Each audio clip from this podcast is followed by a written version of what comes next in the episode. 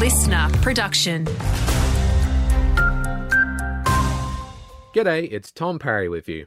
A statewide increase in business related theft has prompted Neighbourhood Watch Victoria to issue a warning to all business owners. CEO Bambi Gordon says shop owners can deter thieves by keeping their stores well lit and not leaving items on display after hours. and not leaving resources around the premises that people can use to break in, such as tools, even wheelie bins that can be used as a ladder to break into an upper window.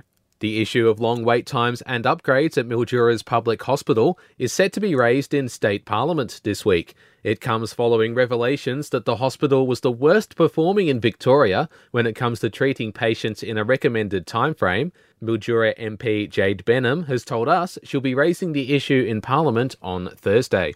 And one of Central Victoria's tourist draw cards has been given a fresh look in the lead up to International Women's Day. The Bendigo sign in Rosalind Park has been repainted to showcase the work of local female artists as part of the Women in Gold initiative with the support of Greater Bendigo Council.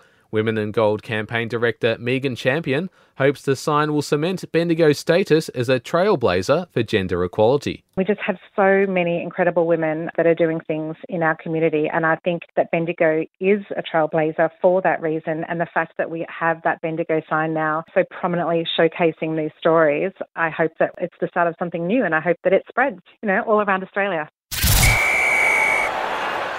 Taking a look at sport now. The 11th round of the Emu Valley cricket season got underway on Saturday. Division 1 has Sedgwick in a strong position against California Gully, the Rams declaring at 7 for 263 in the 61st over.